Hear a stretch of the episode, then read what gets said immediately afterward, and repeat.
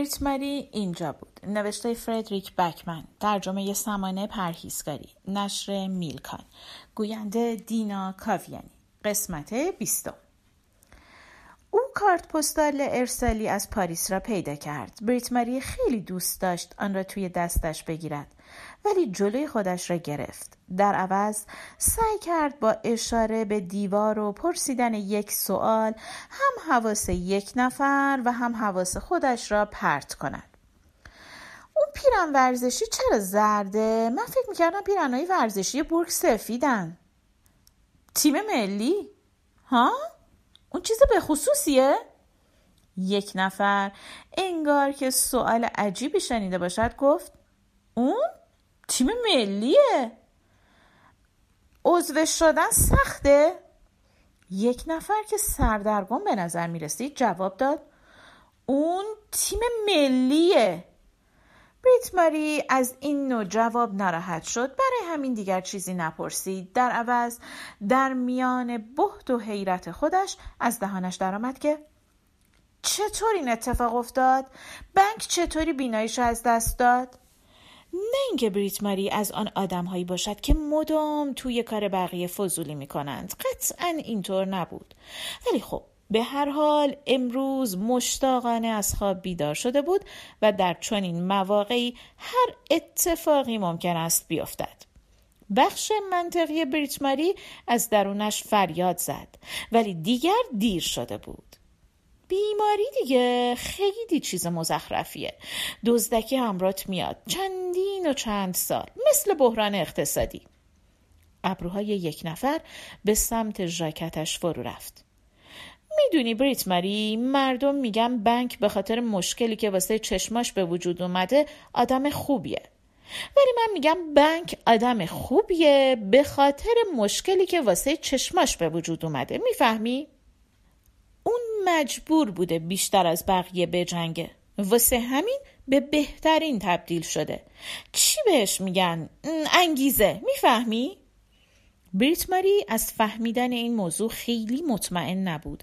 دلش میخواست از یک نفر بپرسد چه اتفاقی برایش افتاده که حالا روی ویلچر مینشیند، ولی در این لحظه بخش منطقی وجودش به همه چیز خاتمه داد. البته در انجام این کار از پشتیبانی رفتار معمول هم برخوردار بود، چون قطعاً پرسیدن چنین سوالاتی متمدنانه نبود. پس گفتگو به پایان رسید. در نتیجه یک نفر با ویلچرش یک دور کامل به عقب رفت و بعد یک دور به جلو آمد. وقتی کوچیک بودم از روی یکی از اون قایقا افتادم. ها، اگه داشتی به این فکر میکردی. بریتماری مصرانه گفت من قطعاً به این فکر نمیکردم. یک نفر در حالی که پوزخند میزد گفت میدونم بریت، میدونم تو کسی رو قضاوت نمی کنی. میفهمی که من آدمم ها، فقط این که یه ویلچر دارم، یه ویلچر که بر حسب اتفاق یه آدم توشه ها. او آرام روی بازوی بریت ماری ضربه زد و اضافه کرد واسه همینه که دوستت دارم بریت، تو هم آدمی. بریتماری میخواست بگوید که او هم از یک نفر خوشش میآمد، ولی سعی کرد عاقلانه رفتار کند. پس آنها هیچ حرف دیگری نزدند. بریتماری یک شکلات اسنیکرز برای موش آورد و از یک نفر پرسید جایی را میشناسد که گل بفروشند؟ گل؟ واسه کی؟ واسه بنک. به نظرم بی‌ادبی اومد که این همه مدت یه اتاق ازش اجاره کردم ولی بهش حتی یه گلم ندادم. دادن گل یه رفتار متداوله. ولی بنک آبجو دوست داره. جای گل واسش آبجو ببر. ها؟ بریتماری این را خیلی متمدنانه نمیدانست ولی قبول کرد. برای کسی که آبجو دوست دارد آبجو میتوانست مثل گل باشد.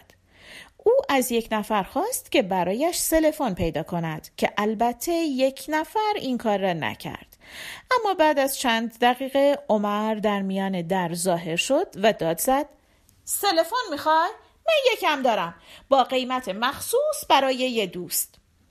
امورات در بورگ اینطور میگذرد.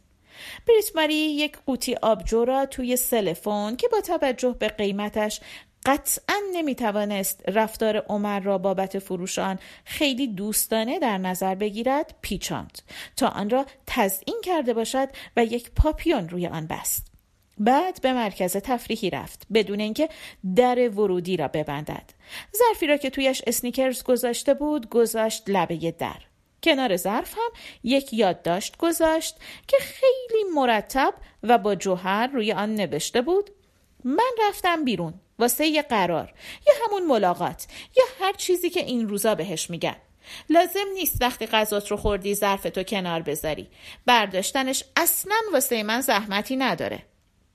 میخواست درباره اینکه چطور امیدوار بود که موش کس دیگری را پیدا کند تا شامش را با او بخورد هم چیزی بنویسد، چون احساس نمیکرد موش مستحق این باشد که تنها غذا بخورد. تنهایی هم برای موشها هم برای آدمها رنجاور است، ولی بخش منطقی او دستور داد که توی تصمیم‌های شخصی موش درباره روابط اجتماعی دخالت نکند. پس ذهنش را از این فکر رها کرد.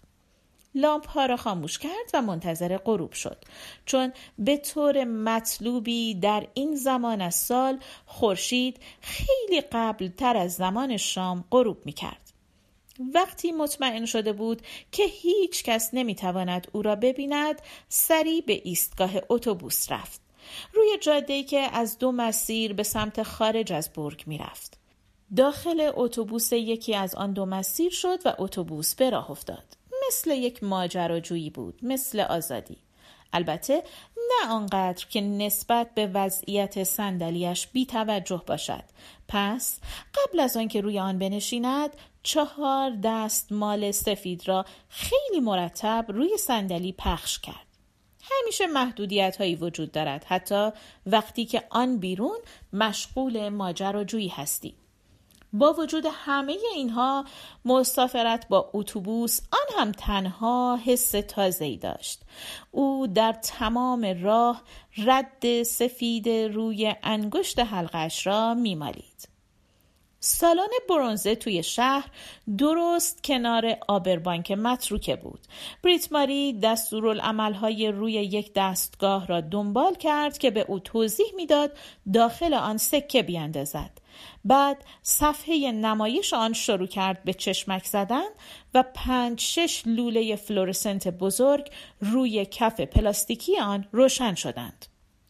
بریت ماری در استفاده از سولاریوم خبره نبود، پس احتمالاً با عملکردهای اصلی دستگاه آشنایی چندانی نداشت. ایدهش این بود که روی یک چهارپایه و کنار یک تخت بنشیند، دستش را توی دستگاه بگذارد و به آرامی در دستگاه را ببندد. چقدر باید آنجا می نشست و دستش را داخل دستگاه برنزه می کرد تا رد سفیدی روی آن از بین می رفت؟ نمی دانست. ولی تصور میکرد که این فرایند نباید از پختن ماهی قزلالا روی اجاق گاز پیچیده تر باشد. ایدهش این بود که دستش را هر چند لحظه یک بار بیرون بیاورد و ببیند که چطور پیش میرود. حتما به خاطر تأثیر سر و صدای خواب‌آور دستگاه بود، یا شاید هم گرمای آن، مخصوصاً که تمام روزش را با اشتیاق گذرانده بود. اینطور بود که آن اتفاق افتاد. با سر سقوط کرده بود، همانطور که ممکن است برای هر کس دیگری که روی چهارپایه خوابش میبرد اتفاق بیفتد.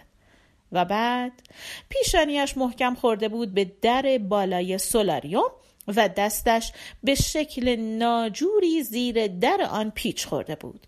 او غلطیده بود روی زمین و از حال رفته بود. حالا هم توی بیمارستان است، با یک برآمدگی روی سرش و انگشت‌های شکسته.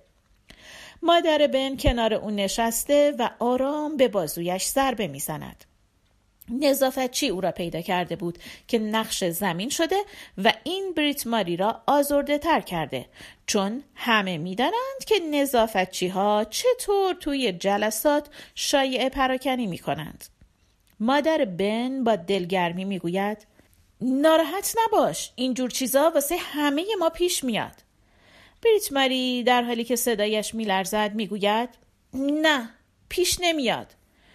او از روی تخت بیرون می‌خزد. مادر بن دستش را دراز می‌کند تا او را بگیرد. ولی بریت ماری خیلی سریع خودش را کنار می‌کشد. بریت ماری، مردم برگ به اندازه کافی ناامیدن. تو هم جزو اونا نباش لطفاً. بریت ماری می‌خواهد جوابی بدهد، ولی احساس حقارت و بخش منطقی وجودش او را وادار می‌کنند از اتاق بیرون برود. بچه های تیم توی اتاق انتظار نشستند. بریت ماری که کاملا ویران شده از تلاقی نگاهش با نگاه آنها اجتناب می کند. این برای او حس تازه است. احساس اینکه مشتاق چیزی بوده باشی ولی در نهایت روی زمین از حال رفته باشی. بریت ماری به امیدوار بودن عادت ندارد. پس از کنار بچه ها رد می شود. با تمام وجود آرزو می کند که کاش آنها آنجا نبودند. سیوین کلاه به دست منتظر ایستاده است. او یک سبد پر از نان باگت با خودش آورده. خب فکر کردم که خب فکر کردم که حالا بعد از همه این اتفاقات دیگه نمیتونی بیای رستوران، واسه همین یه پیکنیک ترتیب دادم. فکر کردم ولی خب آره شاید ترجیح میدی مستقیم بری خونه. البته بریت ماری چشمهایش را محکم میبندد و دست باند پیچی شدهش را پشتش میگذارد. سیوین به داخل سبد نگاه میکند. باگت‌ها رو خریدم ولی سبد خودم بافتم. بریت ماری لبهایش را تو می دهد. امکان ندارد که سیوین و بچه ها فهمیده باشند او در سالن چه کاری می کرده، ولی همین باعث می شود احساس حقارت بیشتری کند. پس با صدای آرام می گوید خواهش می کنم سیوین، فقط می خوام برم خونه. پس سیوین او را با ماشین به خانه بنک می رساند. گرچه بریت ماری آرزو می کند که کاش این کار را نکرده بود و هیچ وقت او را در این وضعیت نمی دید. دستش را زیر محافظ بامبو مخفی می کند. بیشتر از هر چیزی دلش می خواهد به خانه خودش برگردد، به زندگی واقعیش، و آنجا پیاده می شد. دیگر برای اشتیاق آمادگی ندارد. وقتی میرسند سیوین سعی میکند چیزی بگوید، ولی پیش از آنکه فرصتی داشته باشد بریت ماری پیاده میشود. وقتی بریت ماری در خانه را میبندد سیوین هنوز با ماشین پلیسش و کلاهی در دست آنجا ایستاده است. بریت ماری آن سمت در بی حرکت ایستاده و نفسش را حبس میکند تا اینکه سیوین از آنجا میرود. او خانه بنک را از بالا تا پایین تمیز می کند. شام سوپ می خورد. تنهایی. بعد آرام از پله ها بالا می رود. یک حوله بر می دارد و لبه تخت می نشیند. بیست و یک. هوا گرگومیش است که بنک مست و پاتیل به خانه بر می گردد. او یک جعبه پیتزا از پیتزا فروشی یک نفر با خودش آورده و آوازهایی چنان غیر متمدنانه می خواند که ملوانها را هم از رو می برد. بریت ماری توی بالکن نشسته. سگ بنک به او نگاه می کند در حالی که بنک آنجا نشسته و ناسزا می گوید و با کلیدی که در قفل فرو برده کلنجار می رود. به نظر می رسد که سگ شانه هایش را از سرفکندگی عمیقی بالا می اندازد. بریت ماری می تواند با او همدردی کند. اولین گرومپ از پایین پله ها صدای افتادن یک قاب عکس است که با عصای بنک از دیوار پایین انداخته می شود. به دنبال دومین گرومپ صدای خرد شدن می آید. قاب که زمین می خورد شیشه روی عکس دختر فوتبالیست و پدرش می شکند و کف زمین پخش می شود. این وضع به طور منظم برای تقریباً یک ساعت ادامه دارد. بنک اطراف طبقه همکف را می گردد. اینجا و آنجا، بعد دوباره اینجا، و تمام خاطراتش را در هم می شکند. نه از روی خشم یا نفرت. کارش دلیل ساده تری دارد. اندوه. عکس ها یکی یکی می شکنند تا اینکه فقط دیوارهای خالی و میخهای رها شده باقی می مانند. بریت ماری بی حرکت توی بالکن نشسته و آرزو می کند کاش می توانست به پلیس زنگ بزند، ولی شماره تلفن سیون را ندارد. بالاخره سر و صدا تمام می شود. بریت ماری توی بالکن می ماند. به نظر می رسد که بنک تسلیم شده و خوابش برده است. اما کمی بعد صدای قدم‌های آرامی را روی پله‌ها می‌شنود.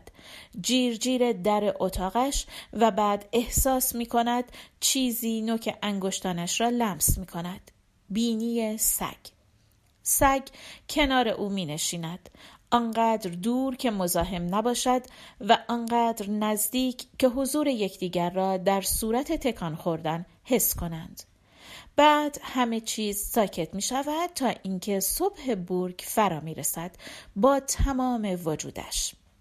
وقتی بریت ماری و سگ بالاخره جرأت پایین آمدن از پله ها را پیدا می کنند، بنک توی سالن روی زمین نشسته و به دیوار تکیه داده است. بریت ماری بوی الکل را حس می کند. نمی داند که بنک خواب است یا نه، ولی قطعاً تصمیم ندارد عینکش را بردارد تا متوجه شود. پس فقط یک جارو می آورد و شروع می کند به جمع کردن شیشه ها. تمام عکس ها را جمع می کند و خیلی مرتب روی هم می گذارد. قاب ها را یک گوشه روی هم می چیند و به سگ صبحانه می دهد. وقتی بریت ماری کتش را می پوشد و مطمئن می شود که لیستش را توی کیف دستیش گذاشته، بنک هنوز حرکتی نمی کند. ولی با این وجود بریت ماری خودش را جمع و جور می کند و آبجو را کنار بنک می گذارد و می گوید اون یه هدیه است. دلم می خواد اصرار کنم که امروز نخوریش، چون به نظرم دیروز به اندازه کافی خوردی و اگه می خوای بازم بوی یه آدم متمدن رو بدی باید توی جوش شیرین و عصاره وانیل حموم کنی. فکر نکن دارم سعی می کنم تو کارت دخالت کنم.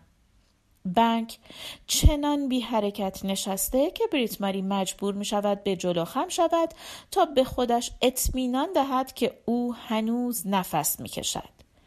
اینکه نفس بنک سطح شبکیه چشم بریت ماری را میسوزاند نشان میدهد که بنک دقیقاً قصد دارد همین کار را بکند. بریت ماری کمی پلک میزند و خودش را راست میکند. ناگهان صدای خودش را میشنود که میگوید به نظر میرسه که باید فرض کنم تو از اون دسته آدما نیستی که پدرشون طرفدار لیورپوله. چون میدونی اینطور که به من گفتن کسی که پدرش طرفدار لیورپول باشه هیچ وقت ناامید نمیشه، یا حتی برادر بزرگترش. تا جایی که فهمیدم گاهی این قضیه در مورد برادر بزرگتری که طرفدار لیورپول باشه هم صدق میکنه. او روی ایوان جلوی در می ایستد. تقریبا در ورودی را پشت سرش می بندد و صدای بنک را از دل تاریکی می شنود که زیر لب می گوید پدر من طرفدار تاتنهام بود. پایان قسمت بیستم.